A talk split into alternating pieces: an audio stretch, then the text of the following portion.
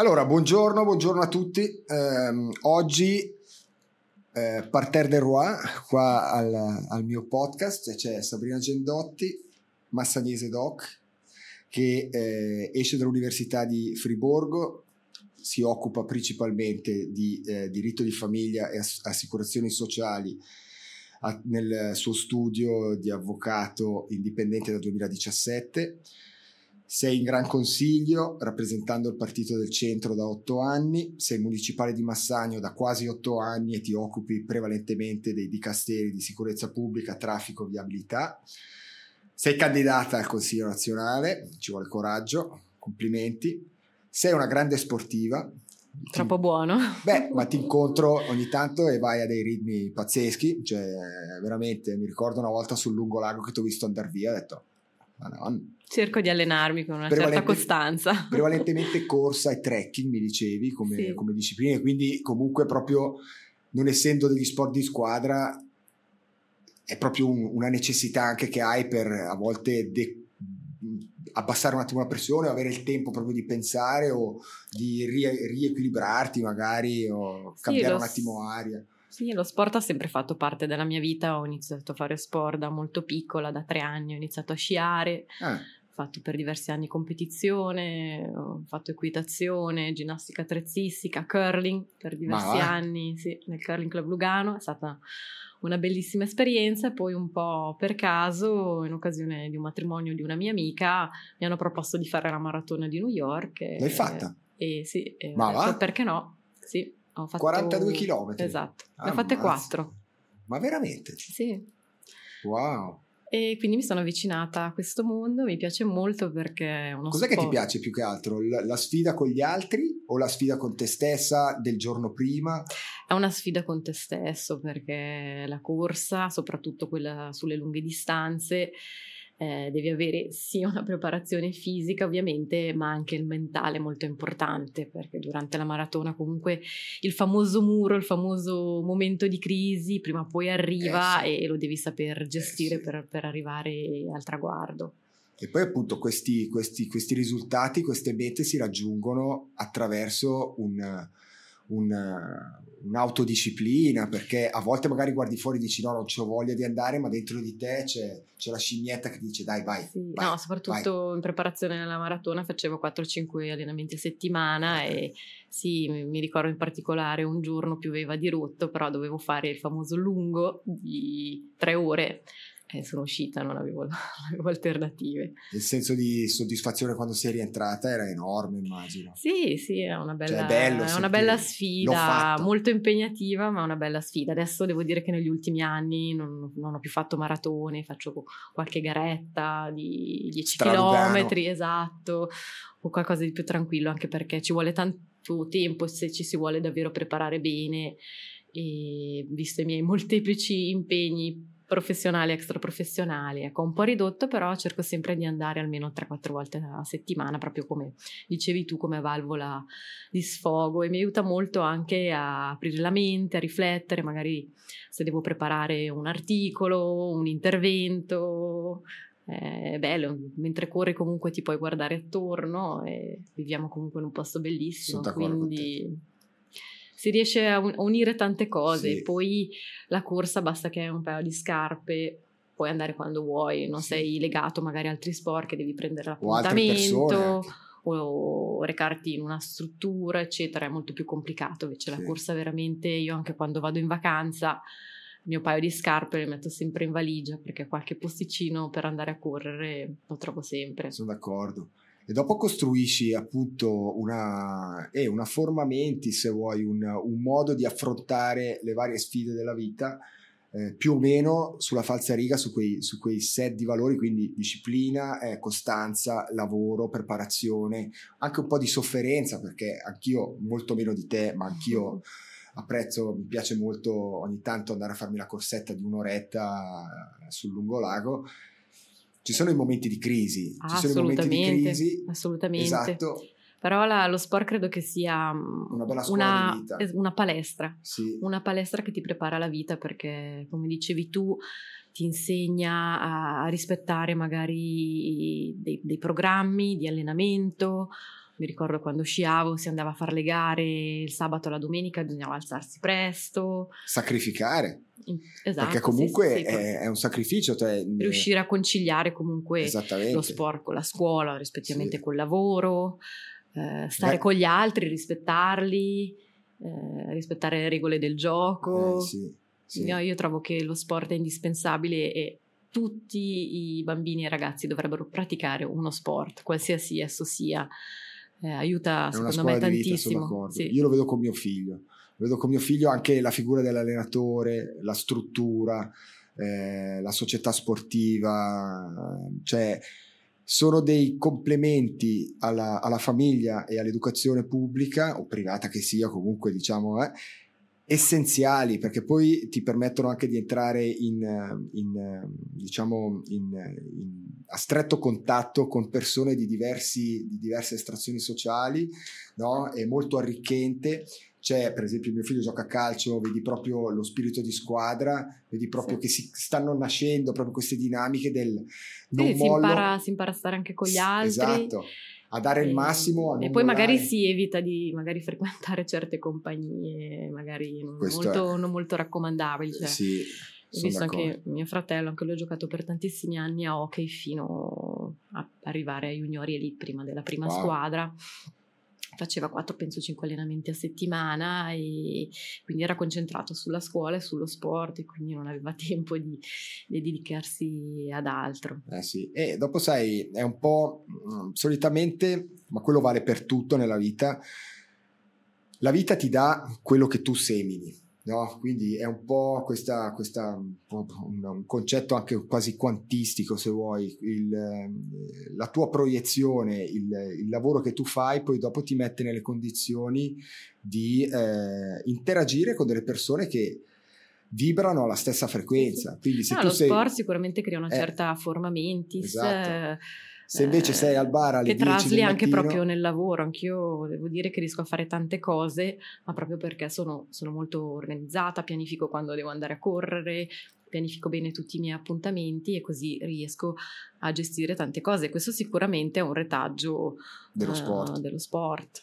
Quindi tu hai delle routine, cioè tipo pianifichi bene le giornate, hai dei piani giornalieri barra settimanali per forza. Eh. Annuali direi. Ah, minchia, davvero? Sì, sì, sì, anzi ho già l'agenda abbastanza piena già anche per il 2024. Sì, sì. Che onore che sei qua oggi. no, per Beh, tempo, ovvi- veramente se si prende il tempo si riesce a, a fare tutto pianificando, ecco. Sì. Se uno mi dice, mi chiede di esserci il giorno prima per il giorno dopo, ecco, è, è già un, un pochino più, sì, più, complicato, ma altrimenti basta pianificarlo. No, ci sta, fare. quindi è, è, bella questa roba del, del, del costruire dei, dei processi, automatizzarli, renderli il meno complicati da gestire possibile perché a furia di farli il tuo cervello si riprogramma in modo che eh, c'è una sequenza abbastanza eh, automatica. No? Sì, si crea una Nella, routine. La routine e questo ti permette di gestire meglio l'imprevisto. Se la tua vita è costantemente nell'imprevisto e nel caos totale, dopo nel caos totale positivo o negativo, eh, io non sto dicendo, però se ti svegli la mattina e dici vediamo cosa mi, mi butta addosso il mondo, dopo sei sempre in reazione. Ma magari se hai pochi impegni lo puoi ancora fare, quando cominci a averne tanti diventa veramente un'esigenza. Eh sì anche perché ti senti più tranquilla eh, no? esatto. la mattina, sai guardi,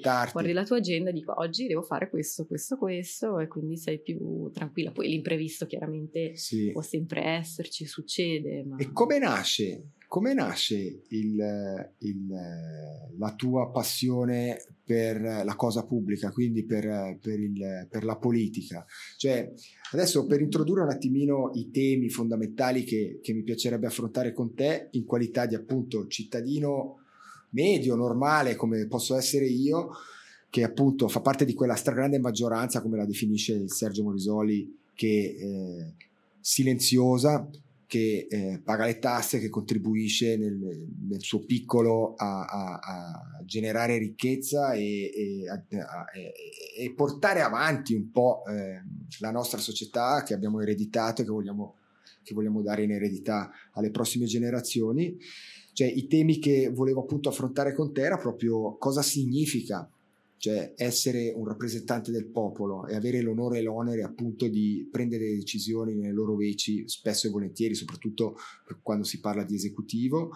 Poi appunto mh, come si potrebbe migliorare questo genere di, eh, di, come si può migliorare la vicinanza tra uh, i rappresentanti politici, quindi i, tra i politici, tra la figura appunto politica, il settore pubblico e il popolo, quindi i contribuenti, magari eh, le grandi innovazioni tecnologiche degli ultimi 30 anni potrebbero venire in aiuto per snellire un attimino eh, eh, l'apparato pubblico e lasciare un po' più di risorse nelle tasche del, dei contribuenti e poi qualcosa di un pelino più mm, se vuoi un pelino più personale no? che però penso che essendo entrambi svizzeri possiamo condividere è cosa significa essere svizzeri nel 2023 e eh, come vedi tu eh, il, nostro, il, nostro, cantone nel contesto nazionale, quindi i rapporti con gli altri cantoni eh, Mamma Berna e internazionale, prevalentemente appunto con la vicina Italia, eccetera, nelle grandi opere, ma anche nelle piccole frizioni di tutti i giorni, ma anche le grandi opportunità che ci sono nel costruire dei ponti solidi con, con, con gli altri mercati internazionali. Ecco, su questi pilastri a me piacerebbe costruire questa conversazione per, eh, ma per, diciamo, per avvicinare, per dare da parte mia un contributo nel piccolo ad avvicinare il, voi a noi, no? in un linguaggio senza, senza filtri, senza, senza, senza, limiti, senza paranoie inutili, eh, dicendo le cose come stanno secondo Sabrina e io ti dirò eh, come la penso io in qualità di Francesco e basta, io non rappresento nessuno, tu invece ovviamente rappresenti comunque appunto il partito del centro. Quindi ecco, cosa significa oggi rappresentare il popolo al governo e cosa ti spinge a, a inserire anche questo, questo, onere che tu mi hai detto appunto non lo fai ovviamente per un ritorno economico, ma lo fai proprio per passione, no?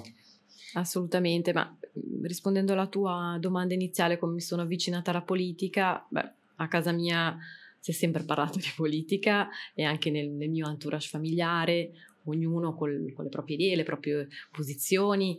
Eh, appartenenti a partiti diversi, quindi eh, l'ho sempre vissuta molto, dapprima appunto un po' come spettatrice e poi quando ho terminato l'università e sono arrivata quasi un po' per caso a Massagno che, che mi ha accolta e per questo la ringrazio, ho iniziato a fare la mia a iniziare a fare politica attiva e ho mosso i miei primi passi in, consiglio comunale nel, nel 2012 e successivamente ho avuto la fortuna di entrare in Gran Consiglio dove siedo tuttora e in municipio a Massagno, quindi eh, è, iniziata, è iniziato così il mio, il mio percorso eh, politico. Com'era tipo in famiglia, adesso, com'era in famiglia tipo su determinati temi, penso tu sei dell'83, quindi sì. più o meno siamo coetanei, anzi siamo coetanei perché io sono dell'80, 81, eh, c'erano dei temi che eh, suscitavano parecchio fervore, no? Perché poi dopo ci si appassiona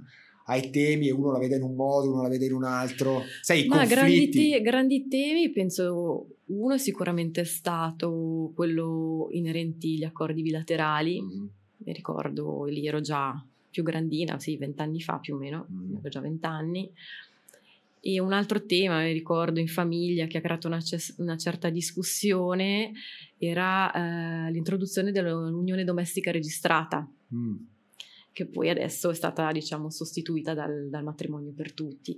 Quindi anche all'interno della mia famiglia non sempre la pensano tutti alla, allo stesso modo, ecco. È sempre stato, sempre stato un bel dibattito e alla fine ognuno ha potuto crearsi la, la, la, propria opinione sul tema e votare di conseguenza. Ecco, è successo magari eh, di, mettere la croce eh, chi su un sì e chi invece su un no. Ah. Però questo sicuramente ha aiut- aiutato. Ha aiutato anche a gestire le, le, varie commissioni. No, a crearsi una propria, una propria opinione propria. Mm sui temi, no? Invece magari in alcuni contesti dove tutti la pensano allo stesso modo è quasi un, un, po', un po', peccato, ecco. È bello anche il senti, esatto, il confronto con qualcun altro che ha un'altra, un'altra, idea e poi magari discutendo e dibattendo alla fine la si può anche cambiare eh, certo. che, l'idea che si aveva inizialmente, quindi questo lo trovo senz'altro molto, molto arricchente. Io comunque ho delle amicizie eh, con persone che appartengono a partiti comunque politici diversi. Vabbè, certo, certo.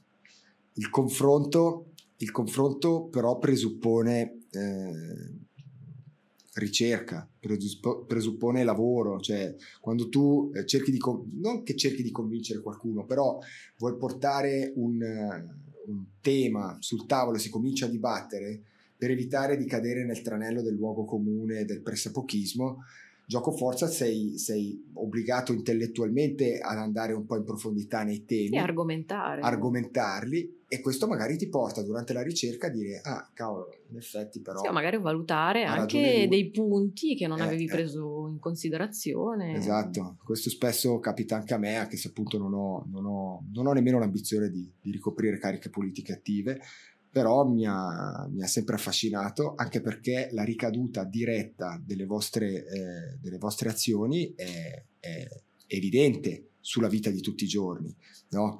sia dal punto di vista economico ma non solo, anche dal punto di vista proprio eh, umano e di, di, di, vita di tutti i giorni e quindi cioè, allora suona male però il mirino è sempre puntato, no? Capisci? C'è sempre il binocolo e vi si osserva da vicino nel limite del possibile per capire se quello che sta succedendo eh, va nella direzione auspicata e poi si è pronti a, a magari a, a, manifestare il proprio dissenso sempre ah, in maniera sicuramente civile. l'esposizione mediatica è cresciuta enormemente negli ultimi anni perché non abbiamo più solo la televisione o giornali. i giornali ma ormai c'è tutto questo mondo social che in qualche modo ci spia non solo per quello che concerne l'attività politica ma anche magari la, la vita privata. Quindi in qualche modo eh, bisogna saperlo gestire in modo intelligente. Perché può essere veramente invasiva e stressante. Cioè io penso che appunto se hai questo perenne, questa perenne esposizione che poi rimane per sempre perché anche quello internet è eterno cioè uno mette dentro il tuo nome, un tema, saltano fuori magari video del 2018, del 2020, sì, sì, sì, eccetera, dove magari dicevi qualcosa che contraddice quello che invece stai portando avanti. Non è il caso, eh, non, non sto dicendo che... No, no, certo, però è pieno di... Quindi gli elettori sono cambiati, ma sono, come sono cambiati? Come, come sono, come, qual è stata un po' l'evoluzione? È cambiato un sono cambiate tante cose nella politica. L'unica cosa forse che è rimasta immutata sono i compiti no? che, che, ha un esecutivo rispettivamente un legislativo. Quelli, bene o male, sono più o meno rimasti eh sì. uguali. Eh, sono cambiati prima di tutto i partiti. Se pensiamo che per molti anni in Ticino a farla da padrone erano i cattolici, i liberali e i socialisti. Sì. Non c'erano altri partiti. Poi nel 91 è, è nata la Lega proprio uh, come movimento che voleva in qualche modo uh, contrapporsi a questi partiti storici, tradizionali.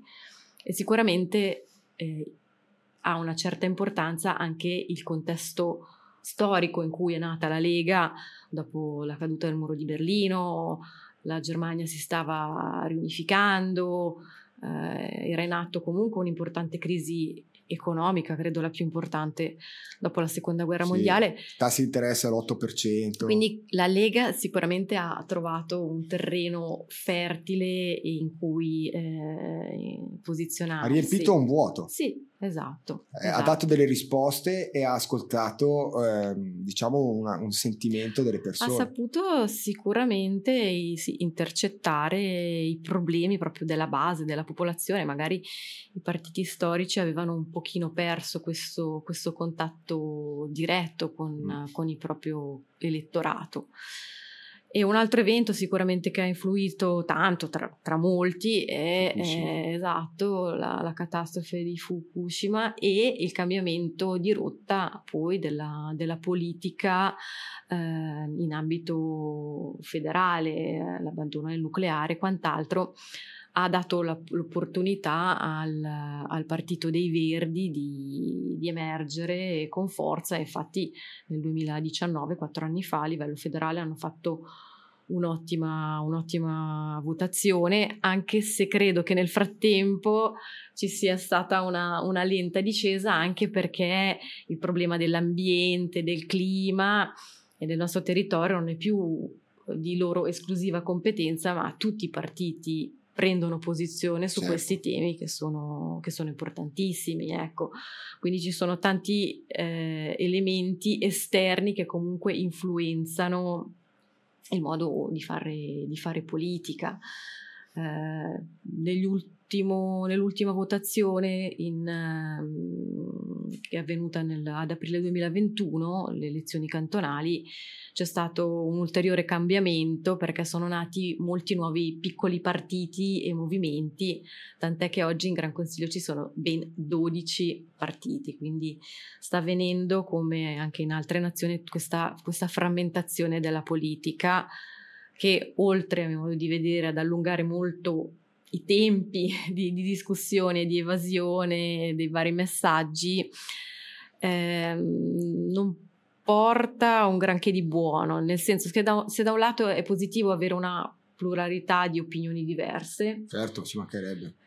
Però se non si è d'accordo con le proposte del, del governo, dei partiti di governo, bisognerebbe anche eh, fare delle controproposte. Invece io ho un po' l'impressione che è una pura e semplice politica uh, di opposizione, mm. cioè non, particol- non c'è più pragmatismo, c'è non particolarmente propositiva, sì, ecco, quindi sì. questo rende forse al giorno d'oggi più difficile fare politica, più macchinoso, più difficoltoso. Ecco. Ma forse perché, eh, appunto, come dicevi tu, la crisi dei partiti no? ha portato eh, il discorso della lista senza intestazione, per esempio, ha portato un po' a, uno, a un, a un, diciamo, a un, un sì, un indebolimento, no? Sì, forse Di diciamo che... è nata con un altro intento. Sì, certo. Penso mh, anche all'introduzione del voto per corrispondenza che voleva un pochino riavvicinare gli elettori, dargli più possibilità di, di votare, di esprimersi. La stessa ragionamento credo sta alla base della lista senza intestazione, mm-hmm. per fare in modo che um, delle persone che non si identificano in un partito o in un altro votino comunque e quindi eh, prediligano in qualche modo il voto alla persona più che al partito. Che questo poi sotto sotto è un po' un controsenso perché alla fine le persone che si votano appartengono a un partito. Eh, sì. E, e, è un po' triste constatare che il partito, cioè la lista senza intestazione è il secondo barra terzo partito. No. Sì, Quindi sì, c'è forse una, una disaffezione verso la politica, verso i partiti, tra virgolette, storici, e quindi si creano tutti questi piccoli partiti che mh, difendono magari degli interessi più di nicchia, di categorie, penso a più donne, che rappresenta le donne, o il vet- elvetica che è più mh, puntata su, sugli anziani o è nata un po' durante sì, la sì. pandemia. Eh, ecco, t- tutti questi piccoli movimenti che hanno per amor di Dio tutto il diritto mh, di esistere, però questa questa eccessiva frammentazione, a mio modo di vedere, non, non, fa bene alla politica perché vengono veramente bocciate o, rim- o rimandate molte riforme alla fine importanti per, per, il nostro cantone, per il nostro paese. Eh sì, perché alla fine della fiera a me, eh, cittadino, contribuente, compagnia cantante, interessa poco del, eh, del, diciamo, da un certo punto di vista il il, adesso dico narcisismo mm. del piccolo partito o del grande partito che non vuole mollare perché eh, eh, ha costruito questi bastioni, eccetera. Poi Noi for- quello che vogliamo è ok, io la vedo così, però dal momento che tu ricopri e sei stato eletto e ricopri una carica pubblica e quindi hai l'onore e l'onere di portare avanti il paese, devi trovare delle, devi prendere delle decisioni pragmatiche che rappresentano tutto l'elettorato. No, poi il problema forse è che più, più si è, più è difficile eh, trovare eh, certo. un compromesso. Eh, certo. No. Eh, certo. E, e, forse questo rimette un po' in discussione il nostro sistema proporzionale. Eh. Eh, mm. Credo che in Svizzera siamo rimasti l'unico cantone a avere ancora questo sì, sistema. Sì. Nei Grigioni è stato recentemente sì. eh, modificato con il maggioritario. Quindi forse bisogna anche fare questa ma se riflessione. Parlato, se ne è parlato, ho sentito se ne già, volte. Se ne è già parlato, parlato, ma non se ne è mai fatto nulla. Mm. Forse è sicuramente una, una discussione che va nuovamente affrontata, magari un sistema maggioritario cioè noi qua in Ticino, secondo te, rispetto, che ne so io, al Canton Vaud, il Canton Zurigo, il Canton Grigioni, che è il nostro vicino, il Canton Uri, che io conosco un po', eh, siamo un po' indietro dal punto di vista proprio del contatto diretto col cittadino e la, la, l'essere ma, snelli nel, nel con... portare avanti le cose o bene o ma, ma, siamo lì? Non lo so se dire siamo indietro, stiamo avanti. Eh, siamo diversi. Ogni cantone esatto è una diversi. realtà di, diversa, noi abbiamo questa cultura, questa lingua italiana, quindi forse nei modi anche di far politica siamo più vicini all'Italia. Siamo più litigiosi noi. Ma non lo so se siamo più litigiosi o meno cioè, litigiosi. Un po, più, un po' più arroccati sulle nostre visioni del tipo, dai, va bene.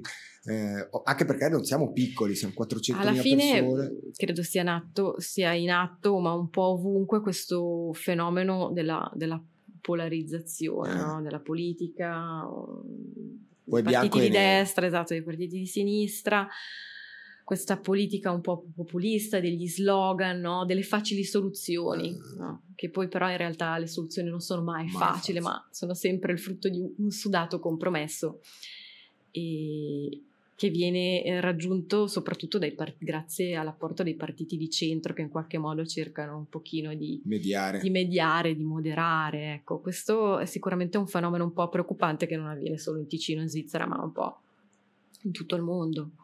Sì, sono d'accordo con te. Anche d'accordo. perché a volte credo sia difficile spiegare un, una posizione più moderata rispetto a una posizione estrema.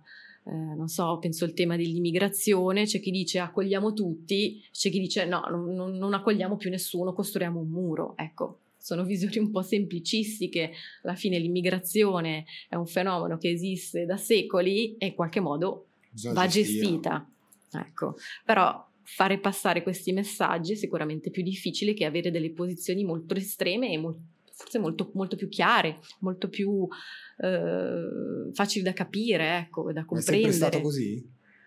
Cioè il discorso, perché no. prima com'era, quando non c'era questa polarizzazione, c'era proprio appunto nel cambiamento degli elettori e quindi eh, questa sovraesposizione anche dei, dei, dei, dei delegati, quindi dei rappresentanti dei partiti, eccetera c'è un po' questa, eh, questa costanza, ti senti che sei costantemente in campagna e quindi sei sempre lì a, a ragionare sulla, sulla, risposta a determinati input, anche delle ma provocazioni. Può, ma sicuramente la, la mediatizzazione ha avuto uh, un'influenza perché se tu uh, devi andare in televisione o, o sui social o, quant- o quant'altro eh, se porti un, un, argomento di facile comprensione, di impatto, viene subito recepito no? rispetto a appunto una soluzione magari più moderata, più difficile da spiegare. Quindi forse questo sì, in parte ha aiutato uh, i, partiti esatto, di estrema destra e di estrema sinistra, comunque i due poli opposti. Sì. È più facile probabilmente fare, fare propaganda in questo modo però è folle perché alla fine della fiera chi paga il prezzo è chi eh, alla fine vive la vita di tutti i giorni e la società non va avanti nella maniera più aderente possibile alla realtà oggettiva. Capisci cosa intendo? Sì. Cioè ti ritrovi a dire sì, ok, come dicevi tu, facciamo l'esempio della migrazione, accogliamoli tutti, tiriamo sui muri, in realtà, eh, in realtà eh, non si può fare né uno né l'altro questa cosa va gestita, non si può continuare Anche perché abbiamo bisogno, parte eh, degli immigrati. Ne abbiamo bisogno, io nel mio settore per esempio, è un settore che oggettivamente ha bisogno di, di, di un aiuto dal, dal, dall'estero e sempre nel mio specificissimo campo la fortuna di avere un vicino così come l'Italia che è da sempre credo riconosciuta come la cucina o la cultura enogastronomica più amata in tutto il mondo, seguita se non mi sbaglio dal Giappone e dalla Spagna come classifica delle top 3, beh, un bacino di talento, di materia prima e di cultura enogastronomica così vicina, che parliamo la stessa lingua e siamo l'unica realtà fuori dall'Italia che ha l'italiano come lingua originale, come lingua, come lingua ufficiale, evidentemente per me rappresenta un grande un grande, un grande, una grande opportunità. Ecco, questo ponte andrebbe costruito in modo che ci siano meno frizioni possibili. Poi se vogliamo dire che eh, vogliamo giustificare magari chi non trova invece un lavoro in un campo perché lo vuole sotto casa, le sue condizioni, a tutti i costi, lì così come vuole lui, come o lei, e se non è così è colpa del governo, è colpa dello straniero, è colpa lì, e beh allora lì, eh, insomma, se non si è disposti a, a fare un po, di, un po' di lavoro su se stessi. Sì, no, sono ambiti comunque molto, molto complessi. Chiaramente noi siamo un cantone di frontiera e ci siamo sempre confrontati con l'Italia, col frontalierato e non sono mai relazioni eh, facili. facili. Va trovato Anche perché il dirimpettaio non è propriamente un giusto, un giusto equilibrio. Stabile. Insomma, il Beh, governo dopo, italiano dopo tantissimi anni siamo finalmente riusciti a, a rinegoziare l'accordo sulla fiscalità dei frontalieri, credo che risalga al 75, 70, qualcosa del genere. Ecco e, ehm, e, questo dovrebbe rendere, tra virgolette, un po' meno eh, attrattivo fare il frontaliere dal punto di vista fiscale, ma spingere magari mh, il fatto che questi lavoratori si trasferiscano a vivere direttamente qui da noi. Qui da noi ecco. e dopo, dopo, ci sarà una forte pressione sui datori di lavoro per quel che riguarda eh, gli stipendi. Beh, è chiaro che ormai siamo sì un po' eh, soggetti al dumping salariale, è anche vero che abbiamo degli importanti strumenti come i contratti collettivi e i contratti normali di lavoro che fanno in modo di garantire in tantissimi settori uno, un salario minimo. Credo che in Svizzera siamo il cantone con più contratti normali di lavoro, mi sembra 12. Mm quindi c'è comunque una certa attenzione a, a tutelare i, i, lavoratori in generale con un salario dignitoso. No, io l'ho sempre vista, questi 70.000 più eh, persone che entrano. Ehm, ho sempre visto come un enorme problema il fatto che questa ricchezza, miliardi di franchi annui, vengano poi investiti e spesi non dove vengono generati. Questo chiaramente eh, crea dei delle difficoltà, mette sotto stress proprio... C'è anche il problema del traffico. C'è il problema del traffico. Facilmente risolvibile anche eh, quello. Sì, eh, sì.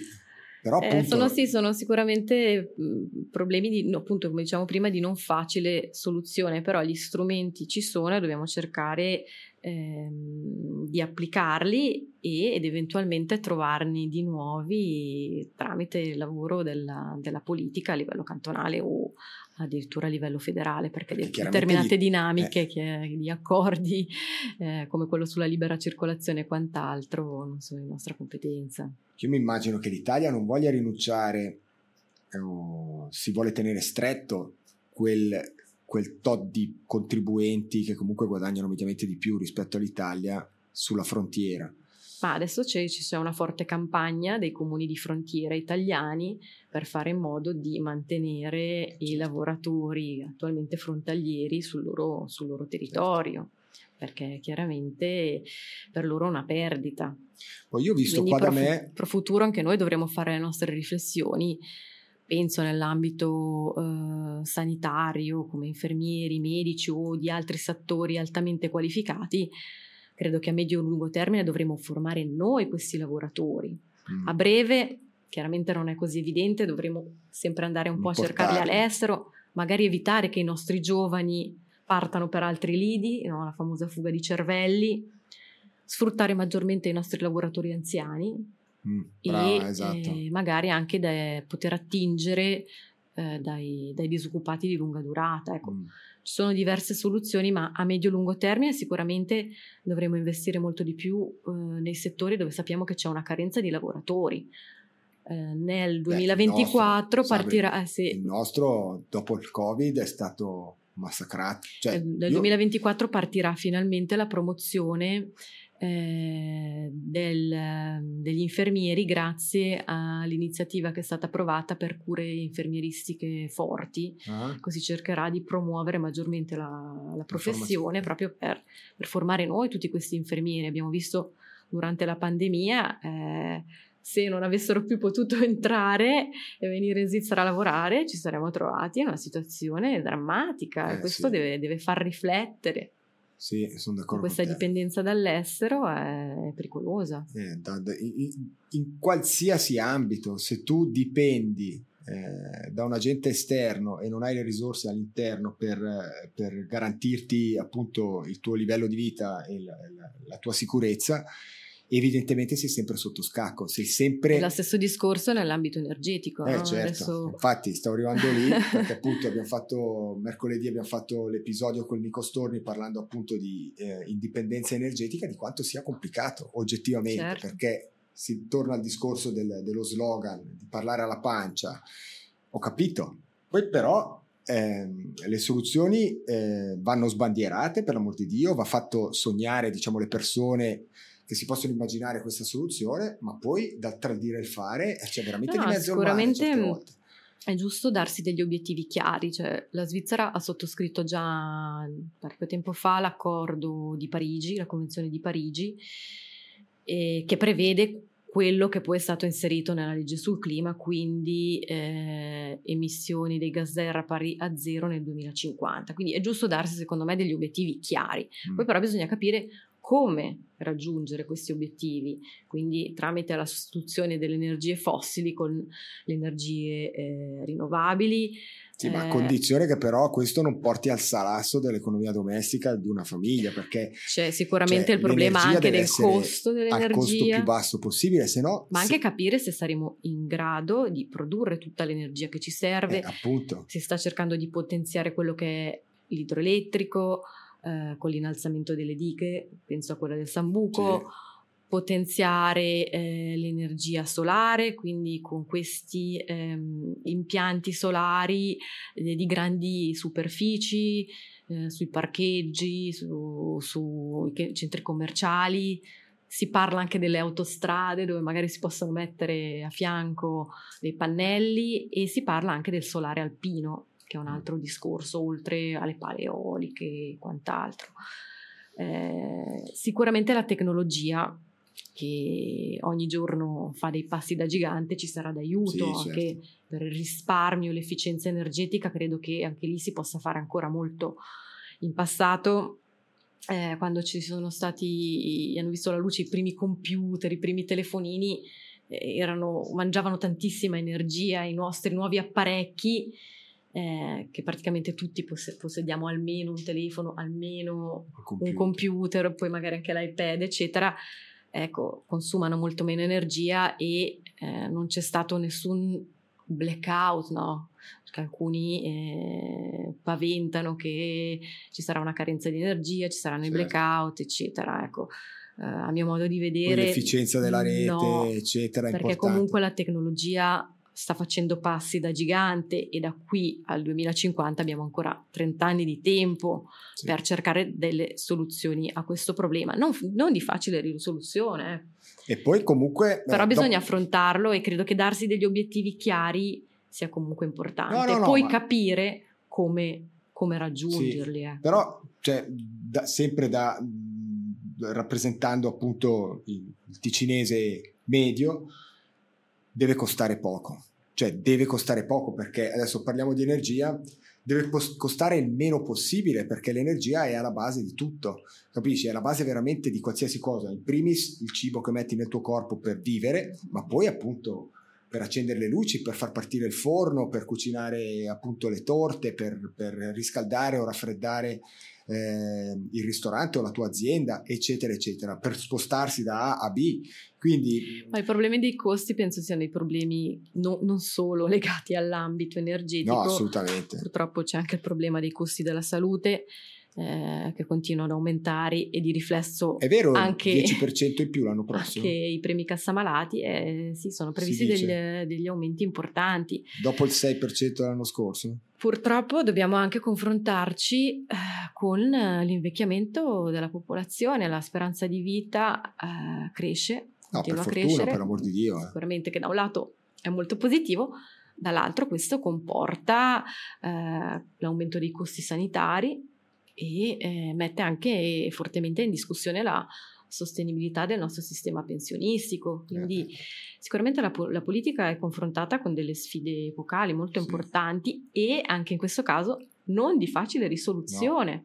No. perché da un lato vorremmo pagare poco di premio cassamalati, però d'altro canto vogliamo un sistema sanitario performante, cioè qualsiasi cosa ci succede vogliamo avere accesso a tutte le cure eh, possibili e immaginabili alle migliori cure, ai migliori farmaci, ai migliori medici e tutto questo ha un costo certo. che, che, può solo appunto aumentare proprio perché la popolazione eh, invecchia e la quindi è sempre più bisognosa di cure. No la importiamo anche un po' questa popolazione magari ah, è andata in pensione eccetera visto che siamo la Sonnenstube probabilmente adesso lo vedo a casa mia a Morcote eh, ci sono tante persone che arrivano e, e passano la pensione lì. Sì, perché è un bel posto in cui perché è un posto certo. bellissimo, no? Però dopo appunto hai, hai questo, questo, aumento che poi sì, sì, ha delle ricadute importanti, però come dicevi tu e l'hai detto parlando del, del, del problema del, della mancanza di, di, di, talenti o di competenze specifiche in, det- in determinati rami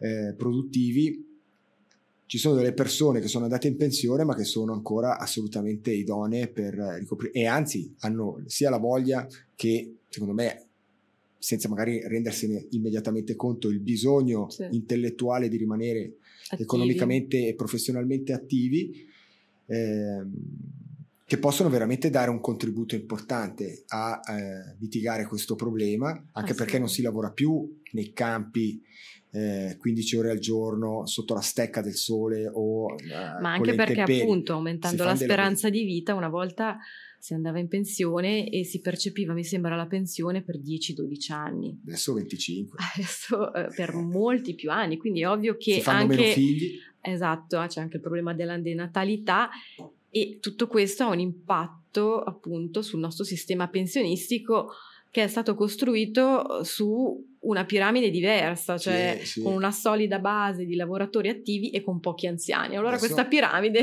si è... Com'è adesso è più o meno così? È, è così la piramide, eh, si è completamente sì. girata e ci sono sempre meno persone attive e sempre più persone anziane, quindi senza è... essere degli scienziati nell'ambito delle finanze è ovvio che ci sono dei problemi nel finanziamento della VS. Abbiamo recentemente approvato una nuova riforma che entrerà in vigore nel 2024 e garantirà la sostenibilità fino al 2030, quindi eh, non per moltissimi anni. Quindi il governo eh, federale e il Parlamento devono eh, elaborare un nuovo progetto per una stabilizzazione fino al 2040 e sì. poi appunto magari capire eh, come modificare questo sistema che comincia insomma a mostrare le sue difficoltà certo. proprio perché era basato su un concetto che in qualche modo è stato è stato stravolto. Sì. Ecco. Beh, Sabri, io e te lavoreremo fino a 75 sì, anni. Sì, sicuramente. Boh, non mi pesa, eh, perché sì. ti ripeto, eh, per come sono cresciuto io, eh, come, come, valori fondamentali della mia famiglia, ma in generale il lavoro non è un peso, è una, è una virtù, quella di poter appunto contribuire in maniera attiva a, a, a generare ricchezza per me e eh, per di riflesso il, il, tessuto sociale che ne beneficia direttamente o indirettamente con le prestazioni oppure col, col, pagamento dei salari e poi dopo appunto le tasse eccetera. Quindi per me il lavoro è sì dopo bisogna forse un po' distinguere dovrebbe... cioè questo nuovo, nuovo sistema pensionistico permette anche proprio questa flessibilità del pensionamento, cioè non è solo la pensione a 65 anni, ma in base a uno come si sente, da quanti anni è nel mondo del lavoro, perché c'è chi inizia a lavorare a 15 anni, quindi forse a una certa età vuole anche andare in pensione. Quindi, ecco, Sei sicura? Perché ehm, anche lì c'è sicuramente magari una parte. Il concetto che... di lavoro No, il concetto di lavoro. Che vuole andare in pensione a una certa età sì, perché no, fa dei certo. lavori anche sfiancanti, certo, certo. Fisicamente, assolutamente, assolutamente. fisicamente, impegnativi. E quindi ecco, il nuovo sistema permette proprio questa flessibilità di chi magari vuole andare in pensione prima e chi invece, come dici tu, ha ancora l'energia, la forza, il piacere di lavorare e quindi può lavorare anche fino a 70 anni o anche di più. Quindi è giusto, secondo me, non avere delle eh, soluzioni troppo preconfezionate, sì. ma avere una certa flessibilità e per comunque permettere alle, alle persone di continuare a lavorare credo che oltre a dover ridurre i costi della salute in qualche modo, a contenerli perlomeno più che ridurli, eh, spingere molto di più sulla promozione della salute, riallacciandoci Allo al discorso sport. iniziale dello sport, eccetera. Ecco, questa è l'alimentazione sana, Ecco, la pianificazione. Io vedo, il... quando vedo molti bambini in sovrappeso, ecco, questo un pochino un mi spaventa problema, sì. perché rischiano di avere delle conseguenze per tutto il resto della loro vita. E poi sono ecco. sociali perché... E poi anche dei costi eh, sì. eh, che si riversano su tutti perché sappiamo che l'obesità porta problemi, so, il diabete, il colesterolo, oh. sovraccarico dell'apparato cardiocircolatorio, problemi alle, alle giunture, alle ginocchia, eccetera. Quindi sicuramente si potrebbe fare molto di più sulla promozione della salute, su, su vivere bene, vivere in modo sì. sano. Chiaro, poi questo mm, Beh, ha anche mia... magari un costo, eh, perché mangiare bene ha un costo. Sì, sono d'accordo, però... Magari costa eh, meno comprarsi la pasta rispetto che comprarsi la carne, il pesce o la verdura. Ecco. Sono d'accordo, però eh, a corto termine, sì, a lungo termine. Sì, esatto, hai dopo, dei benefici. Eh, hai dei benefici e soprattutto hai un, hai, una, hai un, minor costo sia pubblico che privato, perché se tu certo. devi passare 20, 30, 50, 70 giorni inabile al lavoro, quindi pesi sulle casse pubbliche, pesi sulla cassa malati che poi di riflesso si, si, si riversa su tutti gli altri con l'aumento dei, ta- dei premi, perché hai avuto anche magari non per colpa tua, perché sei cresciuto dove si mangiava eh, il junk food che trovi sugli scaffali, che trovi in giro, che sono quelli che costano sempre di eh meno, sì, esatto. eccetera. E, e, dopo questa roba qua è un problema. Eppure, eppure, magari non da noi, non da noi, però eh, il caso specifico dell'obesità, che sono d'accordo con te, è un problema eh, per chi ne è afflitto e poi per la società che deve supportare questi, questi, queste persone il, il, oggi le copertine del Cosmopolitan, per esempio, celebrano le persone sovrappeso che hanno il coraggio di farsi, vest- farsi vedere in costume, questo è bello, eh, anche se sono evidentemente sovrappeso, parliamo di, di so io, 70-80 kg in più rispetto al peso forma. È un messaggio veramente sbagliato. È un po' per combattere il body shame. Eh, boh, è vero che si è passati da epoche in cui su queste riviste c'erano tutte queste modelle Ma... con delle foto magari anche ritoccate, eccetera, che mettevano non pressione. corrispondevano esatto molto alla realtà, mettevano anche delle pressioni sulle giovani ragazze, giovani donne perché non dimentichiamoci che se da un lato c'è questo problema del sovrappeso, eccetera, e quant'altro, c'è dall'altro c'è il problema dell'anoressia, eh, sì, cioè, quindi queste problematiche alimentari che eh, devono essere affrontate e curate. Ecco. Sì, sono d'accordo. Ci sono questi due aspetti che... Sono d'accordo. Poi è chiaro che cioè, se tu mh, mm, devi avere un po' di spirito critico te come cittadino, non puoi sempre pensare che ci sia qualcun altro che si occupi di prendere cura, prendere cura di te a 360 gradi. Se io vedo, che ne so io, Cristiano Ronaldo, che faccio l'esempio dell'uomo, Cristiano Ronaldo su un tabellone col suo fisico scolpito, eccetera, non è che dico, oddio, quando mi guardo allo specchio, dico un disastro, eccetera. Io quello vedo come un, una delle massime espressioni del, della, dell'etica di lavoro, della, della disciplina, del, del, anche della fortuna genetica, se vuoi, da un certo punto di vista, e potrebbe essere come messaggio da promuovere quello di ambire diciamo, a, a, a diciamo, eh, seguire i, i, passi di una persona del genere che evidentemente è una persona che sta bene in salute e lo stesso si può applicare a una donna. Poi sì, più che... che altro promuovere anche una certa eh, educazione alimentare, mm-hmm. forse eh, manca già sì. dalla prima infanzia via capire co- cosa, cosa, significa eh, nutrirsi eh. in, in modo Poi abbiamo sano. la fortuna di essere comunque dal punto di vista enogastronomico fortemente influenzati dalla cucina mediterranea italiana che è per distacco la cucina più salutare a, al mondo, quella che fa meglio, cioè è la meno lavorata possibile, materia prima di altissimo livello, si spera, con il prezzo che fa da linguaggio universale e ti dice, eh, cioè, se faccio l'esempio che, che facevamo prima mentre bevavamo il caffè, se hai lì un antrecò di manzo che costa 20 franchi al chilo, fatti due domande su quello che stai mangiando perché probabilmente è pieno di steroidi, eh, questo manzo eh, sarà stato alimentato con, con mangimi poco ortodossi, avrà vissuto in condizioni pessime e quindi gioco forza ti servirà male come, come poi il problema è che sicuramente con l'inflazione, l'aumento dei prezzi, eccetera, c'è una certa difficoltà da parte delle famiglie a far fronte a queste spese a cui Ma si non aggiungono... devi mangiare manzo tutti i giorni. No, chiaro, però... Capisci? Uh, all'affitto, al premio eh, cassa malati so, che aumenta, so. cioè eh, sicuramente per la classe media bassa è, è, sempre più difficile, cioè da un lato noi diciamo penso delle cose che possono essere positive, però dopo eh, metterle in pratica non è magari fattibile per tutti, ecco.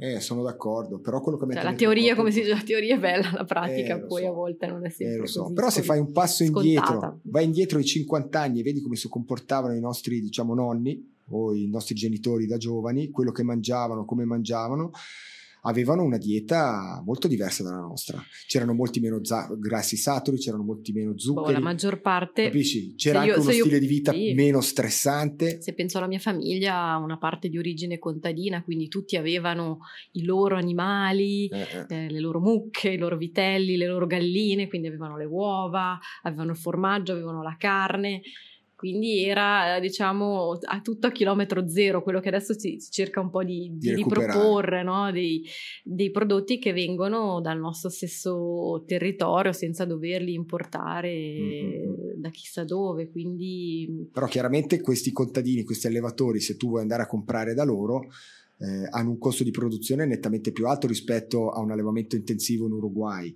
Ah beh, e certo. quindi bisogna anche capire che ha forse più importanza eh, quello che si mette sul tavolo della propria famiglia due o tre volte al giorno rispetto ad avere assolutamente quel paio di scarpe lì, eh, quel so. telefonino lì di ultima generazione o andare in vacanza 18 volte in un anno, 18 volte in un anno. Quindi essere meno orient- cioè essere orientati veramente a, a, a, a entrare in un'ottica di virtuosismo.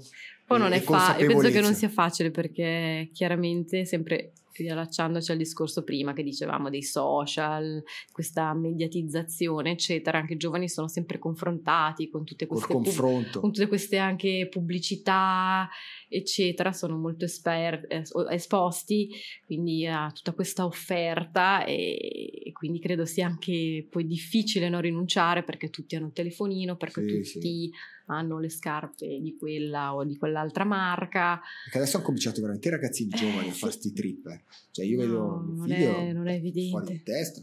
Cosa te ne eh. frega di avere quelle robe lì?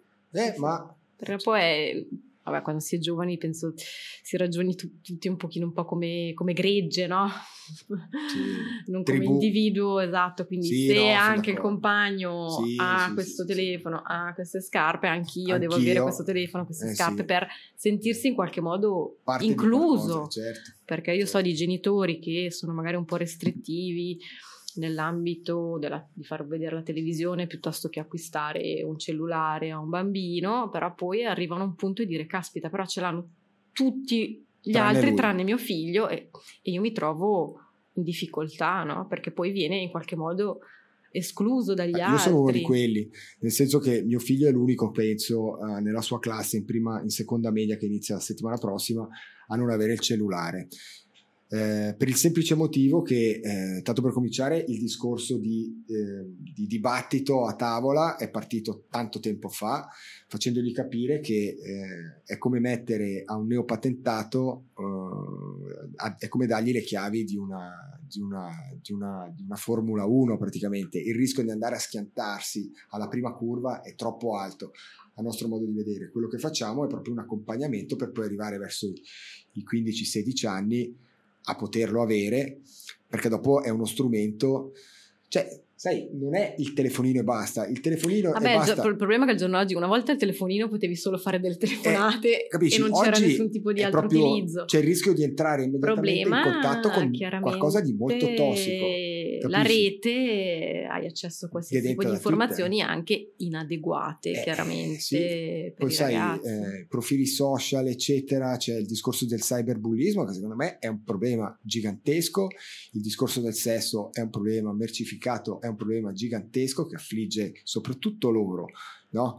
E, e, quindi magari dopo si creano delle aspettative molto molto eh, pericolose sia su uno che con l'altro sesso eh, che posso, può portare ad avere delle ripercussioni eh, psicologiche devastanti e questo Ma è tutto infatti... alimentato dal, dal, dal, Black Mirror no? che sostanzialmente questo qua è uno specchio nero perché ti guardi ti vedi dentro ed è un, un se non lo sai utilizzare, appunto, si inizia con una macchina di seconda mano con un 1200 di cilindrata. No? Quindi mi telefoni per dirmi che è finito l'allenamento in anticipo e vieni su a tetto. No? E poi dopo, man mano che tu acquisisci un certo tipo di senso critico, hai la, disponi- la possibilità di... Eh, cioè, il discorso che tutti ce l'hanno, è vero che mette sotto pressione noi perché lui spinge, al tempo stesso, però, io non sono il tuo migliore amico, io non sono Babbo Natale, mi sono molto papà, lei è tua mamma. Chiaro, però questo e se c'è da implica, dirti no, implica dedicare del tempo eh beh, certo. ad affrontare queste tematiche e a spiegare il no, perché è molto più difficile il no del sì, eh, sì è facile. Sì, sì, sì, sono d'accordo. Si trovano e, i compromessi, capisci? Infatti, non legato è... un po' a tutto questo mondo, ma poi anche forse acuito dalla pandemia, una, un rapporto allestito da Pro Juventute Svizzera ha mostrato ah, sì, che tu sei le, membro del CDA tra le grosse, del Consiglio di Fondazione Consiglio di Fondazione scusa eh, le fragilità dei nostri giovani dal punto di vista della salute psichica eh. Mm, sono aumentate le richieste di aiuto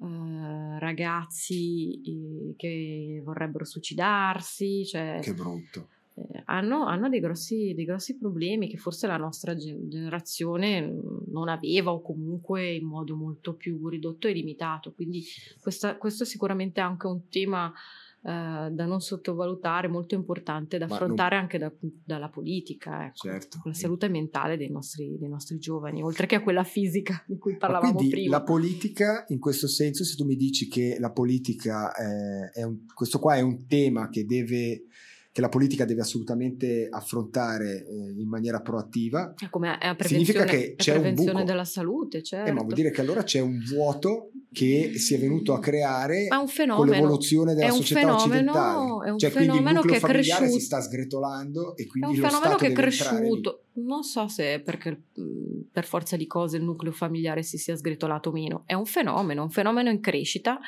Bisogna forse studiarne attentamente le cause Beh, forse l'isolamento per due anni. Quello, ma beh, chiaro, ma quello, vacca, quello... Ti ricordi quando avevi 15 anni, 16 anni, ti chiudevano in casa per No, ma quello sicuramente ha, ha, fatto in modo di acuire un problema che comunque già c'era. Già c'era.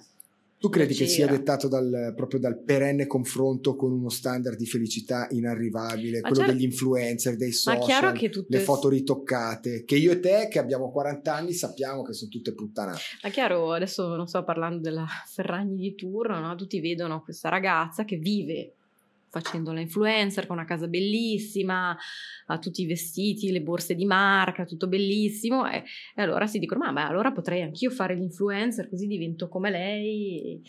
Però sì, ecco, è un caso su quanti. Eh... Ma sì, ma poi finalizzato a cosa? Cioè il mio influencer è il mio papà, è il mio papà. No, per dire. Però sicuramente sono confrontati che... con input che no- la nostra generazione non aveva. Cioè, sì, io sì. passavo l'estate a giocare in cascina. Sì. eh, costruire la tenda, andare in bicicletta. Sì, sì. Con i soti ci, becca- ci, si beccava in piazzetta, giù al muretto, mette al campetto. Cioè, il mio primo eccetera. cellulare penso che l'ho ricevuto eh, seconda o terza liceo, qualcosa più o meno, sì, credo, intorno a quell'età. Ecco. Giù di lì, Prima. Là, e adesso mi rendo conto che siamo, anch'io sono la prima che se dimentico il cellulare a casa devo tornare indietro a prenderlo. Sei morto perché... Ma lo fai il detox day? in settimana? No. Non lo mando. No. no. Io ci ho provato, è difficile, difficilissimo. Sì. Cioè, anche do... perché poi ho le mail, quelle private, quelle del lavoro. No, e poi è diventato comunque appunto, tu guardi meno la tv, no, per esempio, o leggi un po' di meno, ma questo perché consumi eh, contenuti... Sì. Eh, sia di intrattenimento che eh, culturali, eccetera. Ah sì, c'è di tutto e di più, c'è anche, del, c'è anche, del, buono. Eh, Ma certo solo... che c'è del buono, cioè, questo qua se vuoi... Non è, è tutto da buttare. L'intelligenza, l'intelligenza, umana condivisa trasportabile dentro qui perché sì, sì, poi dopo dipende che cosa vuoi che uso ne fai. cercare però su YouTube ma come ogni cosa le tecnologie secondo me hanno sempre qualcosa sono degli di strumenti esatto qualcosa di positivo però bisogna saperli utilizzare eh, recentemente ho voluto provare ChatGPT perché non, ah. non avevo mai aperto, non sapevo di, di, cosa si trattasse, per curiosità dico vabbè proviamo, ho provato a digitare delle domande ed effettivamente è, è, imp- è impressionante mm-hmm.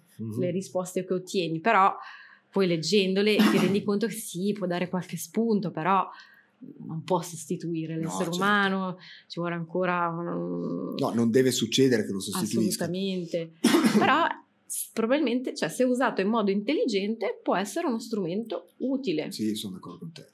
Sono d'accordo con te. Però uso... bisogna forse insegnare ai giovani a co- come utilizzare sì. questi strumenti. Scusami. Io lo uso ogni tanto per combattere il problema del, del blocco dello scrittore. No? Ma non che io sia uno scrittore, però se devo scrivere un blog, un articolo del blog del Valletta o devo, devo che ne so, faccio un esempio, strategia per il 2024, preparare il budget, eccetera, eccetera, mettermi lì per creare un documento interno, metto dentro, creami una scaletta la scaletta che ho fatto con te non l'ho fatta con ChatGPT. Ok. che ti ho proposto non è, non è, frutto di ChatGPT, però quello che ho fatto eh, mi aiuta a sì, sì, sì, partire. Magari, Poi certo. dopo chiaramente i contenuti. Sì, deve essere uno spunto, uno spunto esatto, per... È uno strumento, come tutti. I coltelli vengono utilizzati esatto, per tagliare il pane, ma poi anche eh, accoltellare qualcuno alle spalle, quindi è un problema. Ma parlando di... Quindi, di eh... Abbiamo un po' divagato. No, bomba, ci sta. e questo è il bello dei podcast, no? Si va, si va un attimino eh, nella direzione che si vuole. Abbiamo affrontato dei temi eh, molto interessanti, infatti si vede la tua particolare sensibilità nei confronti di quello che mi dicevi prima, quindi il diritto familiare e le assicurazioni sociali, no? quindi un, un, un, un focus da parte tua eh, sul cercare di eh, migliorare le condizioni di vita delle persone che magari ne hanno ne hanno veramente bisogno eh, concretamente, eh, quindi massimi sistemi per l'amor di Dio, però messa a terra per non lasciare indietro quello, nessuno. Quello è il nostro compito come eh. politici comunque di recepire quali sono i, i, problemi che affliggono la popolazione, i nostri elettori e cercare di, di lavorare per eh, trovare delle soluzioni, per proporre delle riforme. Questo è il compito della politica portarli avanti e il centro tu lo vedi, adesso non parlo di, del centro come partito, ma proprio come di eh, posizionamento all'interno dello spettro, spettro politico, in questo caso cantonale, speriamo per te in quello nazionale, è proprio quello di fare da mediatore per, eh, diciamo, mettere insieme i due poli e arrivare a una, a una, a una a una concretizzazione di queste due visioni che servano il bene comune. Assolutamente, chiaramente le, le, cioè questo è il vostro scopo un po'. Le soluzioni di compromesso magari non sono mai le migliori, no. sono un compromesso, quindi significa che da una parte o dall'altra bisogna rinunciare a qualcosa. Sì. Però non è questo l'essenza massima, l'essenza stessa della Svizzera cioè il saper scendere a compromessi con un approccio molto pragmatico. Noi siamo eh, italofoni, cioè italiani, tedeschi e francesi. Sembra così una barzelletta. No? Eppure abbiamo un, un, territorio dal punto di vista proprio morfologico non semplicissimo da gestire, eh, delle visioni, dei modi di, vi- dei modi di vivere diversi, eh, lingue diverse, eh, difficol- non abbiamo l'accesso al mare, non abbiamo veramente grandi eh, risorse naturali a nostra disposizione, eccetera, eppure stando alle classifiche pubblicate sui vari indici internazionali siamo sempre nei primi posti come paese più innovativo, paese dal benessere più alto insieme agli scandinavi, eccetera. Eh, cioè, quindi proprio non fa parte proprio di noi, quindi parlando di svizzeritudine, proprio quello di di, di essere persone che sanno scendere a compromessi, magari con gli strumenti che abbiamo, quindi la democrazia diretta, questo movimento dal basso verso l'alto, abbiamo dei tempi un po' più lunghi, no? Però ehm, noi siamo sta roba qua, siamo... Assolutamente, io credo che essere svizzeri significa appunto essere un paese democratico, come dici tu, abbiamo questo sistema unico al mondo della mm. democrazia diretta che permette proprio a ogni cittadino di partecipare attivamente alla vita politica, non solo mediante i propri rappresentanti, ma lui stesso può, può, essere eh, decisivo nell'ambito della politica svizzera. E poi sì, siamo, siamo un paese inclusivo. Sì perché apparteniamo a culture diverse, a lingue diverse, a religioni diverse ah, e esatto, abbiamo avuto diverse, sicuramente sì. il pregio in tutti questi anni di saper mantenere quelli che sono i nostri valori fondamentali. Quindi una Svizzera secondo me uguale da un certo punto di vista, ma, ma diversa allo stesso tempo perché ha saputo comunque evolversi insieme, insieme, alla società, quindi mantenere da un lato salde le, le, proprie tradizioni, parlavamo prima come nello sport, la lotta svizzera, la tradizione nei costumi come i Tracht nella, nella Svizzera tedesca, piuttosto che della musica popolare, affiancarla invece a, all'innovazione, adattandoci proprio ai cambiamenti della società. Parlavamo prima eh, del matrimonio per tutti, per esempio. Quindi eh, è una Svizzera uguale ma allo stesso in tempo in evoluzione. Quindi questo è, sì. eh beh, è molto questo, bello. Esatto, questo presuppone proprio la capacità di affrontare le tematiche il meno biased, no? che tra l'altro condizionate ideologicamente possibile, quindi proprio dire la, la, lo stato di fatto è questo, queste sono le nuove necessità che ci sono, vediamo di aprire un dibattito il più eh, razionale possibile da un certo punto di vista e troviamo una soluzione che vada bene a tutti a tutti e poi eh, sarà poi il popolo a decidere, ma se solo il 40% della popolazione va a votare e quando parlo con i miei amici che eh, non votano e mi dicono ma tanto non cambia niente, ma eh, ascolta, ma, allora mi verrebbe quasi da dire, mi verrebbe quasi da dire, ok, sai cosa? Se non voti ti multo, perché non è più un diritto ma diventa un dovere. Capisci cosa intendo? Sì. Perché non si può eh, piagnucolare eh, dopo eh, e poi però quando si chiede eh, come hai contribuito tu a far sì che questo non accadesse o accadesse, alla fine tu non hai fatto niente, non hai alla neanche letto il libricino rosso che capisco arriva a casa. il tuo ragionamento, anche se penso che purtroppo una multa non, no, non, scherzo, cambia, non cambierebbe niente, almeno che sia molto elevata, allora forse uno si sente proprio però obbligato e non so se sia la giusta soluzione. Però è vero, abbiamo assistito ormai nel corso degli anni a, a, questo, a questo calo di partecipazione. Si è cercato di porvi in qualche modo rimedio, eh, penso al voto per corrispondenza per, per, facilitare le persone al voto e eh, penso alle, alle, liste senza intestazione che permettono di votare le singole persone senza dover scegliere un partito per chi non, non si sente in qualche modo eh, rappresentato. Eh, quindi... Sì, parlavi del voto elettronico. E poi sicuramente la nuova frontiera è il voto elettronico eh, c'è stata una fase di sperimentazione e eh, nel canton Grigioni, ad esempio, nel 2024 lo adotteranno eh, per le prossime, non so se votazioni o sì, elezioni, sì. quindi si, ce- si, cerca di trovare degli strumenti per, per facilitare l'elettorato, per fare in modo che non ci siano troppi ostacoli, penso soprattutto agli svizzeri all'estero mm. che hanno fortemente... Quanti sono gli svizzeri all'estero, più o meno? Oh, sono tantissimi. Non vorrei dire una stupidata, ma 200-300 mila, anche di ah. più, no, ma anche di più. Eh, sono, sono, un numero considerevole, forse di quelli, quelli iscritti a catalogo, intendo, eh, che, che, possono wow. esercitare il diritto di, di voto, di elezione. Sì. Mm-hmm.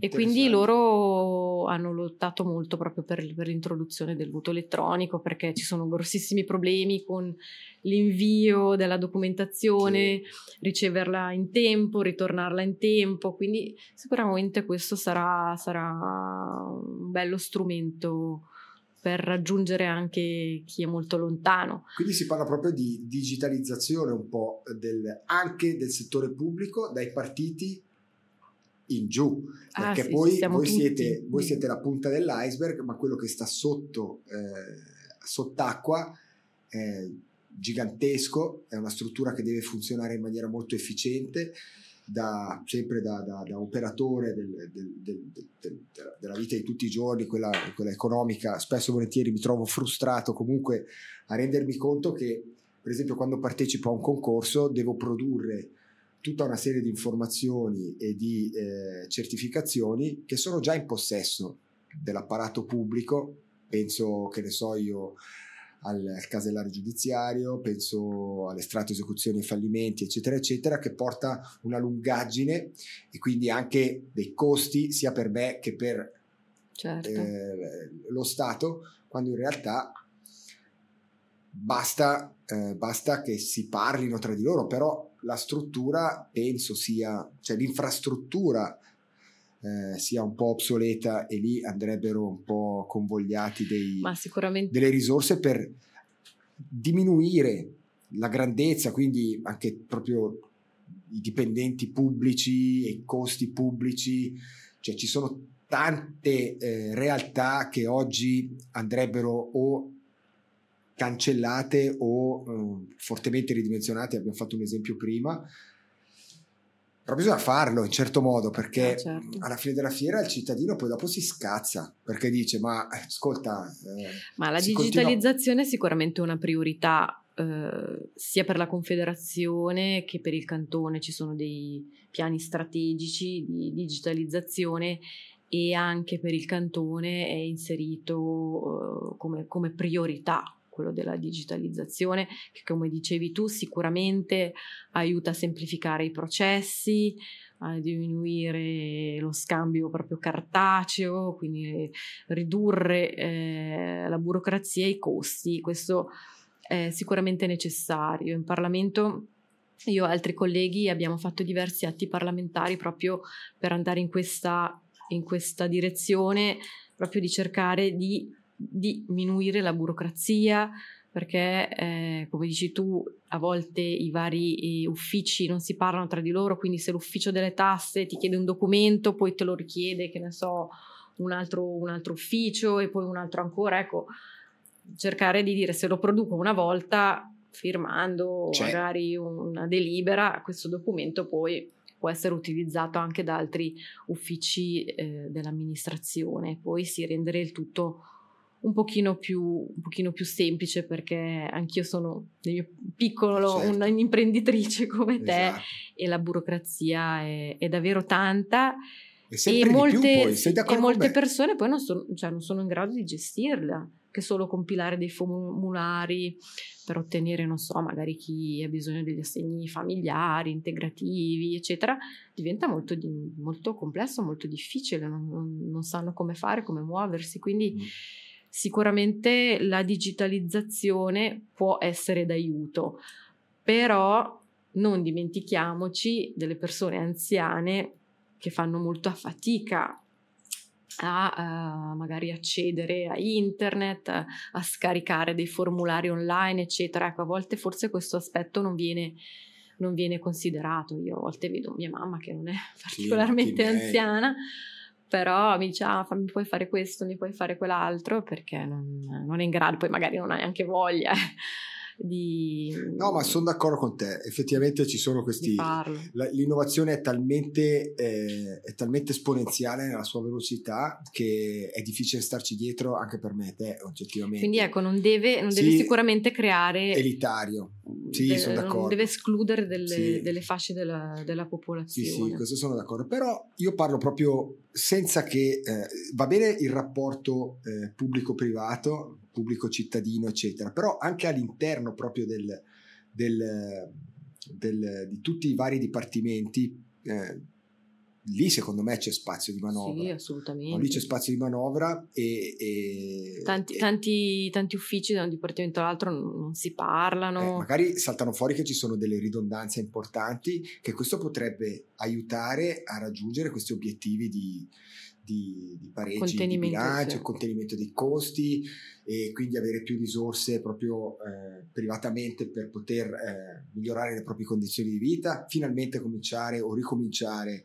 a, a, a risparmiare trovare dei sistemi per combattere questa inflazione che è una tassa nascosta mostruosa che eh, cioè, fa un po' perdere fiducia in un futuro migliore. Sai, il fatto che i risultati del tuo lavoro vengano vengano eh, corrosi, se vuoi, da, dal fenomeno inflazionistico che è fuori il controllo del cittadino normale, dopo magari ti porta a fare delle decisioni di investimento un po' troppo scellerate, un po' troppo imprudenti, se vuoi, cioè tipo che ne so io, borsa senza sapere veramente cosa stai facendo, immobiliare senza che sia effettivamente il tuo, il tuo ambito.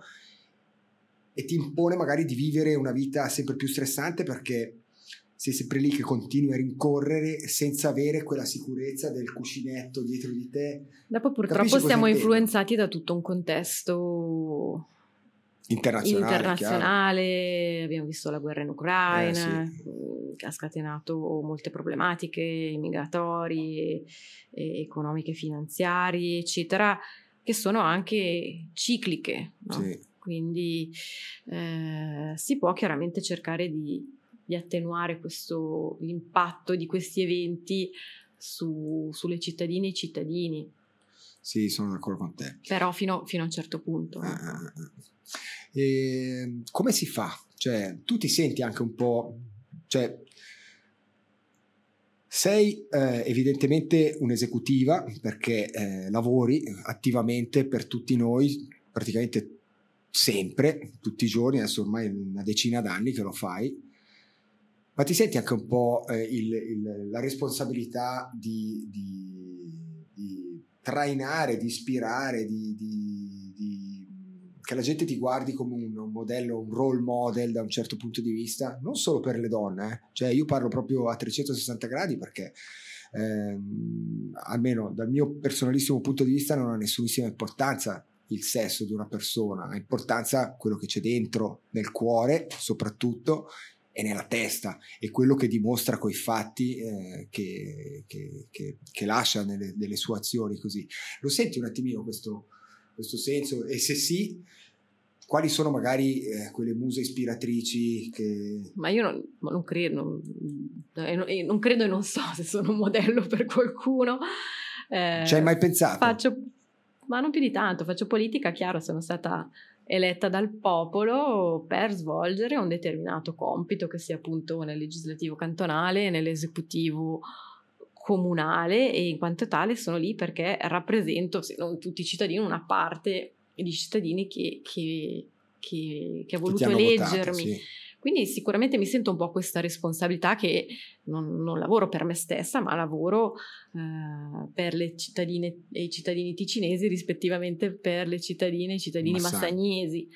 Quindi poi ecco, essere un modello non lo so, cerco per quanto possibile di fare bene. No, perché potrebbe essere una, una, una, bella spinta motivazionale da un certo punto di vista, però anche un'enorme fonte di stress, credo.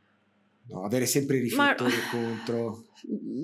Si gestiscono, a mio modo di vedere, queste cose, impari a gestirle con il tempo, perché chiaramente fa parte del, del fare politica. Lo sai che eh, assumendo questo tipo di ruolo sei sotto i riflettori e quindi in, quanto, in qualche modo devi, devi, saperli gestire. Ecco. Sì. Mm, io cerco di tenere fuori quello che è la mia vita prima, eh, privata, i miei affetti, la mia famiglia. E penso di riuscirci, di, di, saperlo, di saperlo gestire. Ho imparato negli anni. Mm. Quindi lo stress riesco abbastanza a tenerlo sotto controllo, poi magari anche grazie appunto allo eh, sport, eh, a, qualche, a, qualche, corsetta. Esattamente. Esattamente. Qui mi sfogo un po'. Tu, l'ultimo punto che volevo chiederti, che, che, mi interessa, è proprio dal punto di vista proprio cantonale, cioè il, il Ticino, no? eh, che ha vissuto qualche scossone abbastanza, abbastanza pesante, penso, penso a, a, diciamo, al ridimensionamento della piazza finanziaria, eh, eccetera. Come lo vedi come, dal, de, nell'immediato futuro, tipo il, dal punto di vista accademico, con l'apertura lì a Viganello, per esempio, della Supsi, poi quello che sta succedendo a Bellinzona. Eh, nel mio campo, per esempio, perché si è parlato della formazione interna, eh, la Svizzera è conosciuta in tutto il mondo per essere un'eccellenza assoluta nel mondo del, delle scuole alberghiere, per esempio, ce n'è una qui a, a, a, a Bellinzona che, che rispetto molto che magari potrebbe essere ulteriormente potenziata con, creando dei collegamenti con, con, Losanna, Glion, Ginevra, Montreux, eccetera. Eh, dal punto di vista proprio del, del tessuto imprenditoriale, così, cioè, perché c'è sempre quello spauracchio dell'essere semplicemente un cantone di transito tra Milano e Zurigo no? in mente quel, sì, sì, sì, che spesso no ma il cantone io credo che abbia delle potenzialità come hai ben detto tu perché eh, è un posto abbiamo, abbiamo investito tanto uh, sulla formazione per tanti anni non avevamo un, un'università l'abbiamo creata da zero eh, abbiamo creato la SUPSI adesso è stata ampliata e lo verrà ancora ulteriormente nel comparto attorno alla stazione di Lugano eh, abbiamo tutti questi centri nell'ambito biomedico, della medicina, master in medicina, eh, nelle varie tecnologie. Abbiamo investito tanto e penso che stiamo eh, raccogliendo i nostri frutti e siamo riconosciuti e apprezzati a livello sia nazionale che internazionale. internazionale. Certo. Eh, poi è vero che come Ticino, vabbè, abbiamo le nostre peculiarità, siamo l'unico cantone in Svizzera appunto di lingua e di cultura eh, italiana, siamo, siamo, un cantone eh, di confine, quindi con, con, le nostre problematiche, come altri peraltro comunque cantoni in Svizzera. Beh, ma non tutti hanno il polo di Milano a 40 minuti di E credo di che sì, a volte forse dobbiamo lottare un pochino di più, far sentire la nostra voce a Berna, eh, in particolar modo per quanto concerne eh, il completamento di Altransit a sud di Lugano, perché Altransit così come concepito è, è, è monco, non è stato terminato. Sei d'accordo che è un po' uno, uno schiaffo? Sì, è uno a, schiaffo. A, a, uno di noi che ci ha messo lì, quanto è costato? 20 miliardi.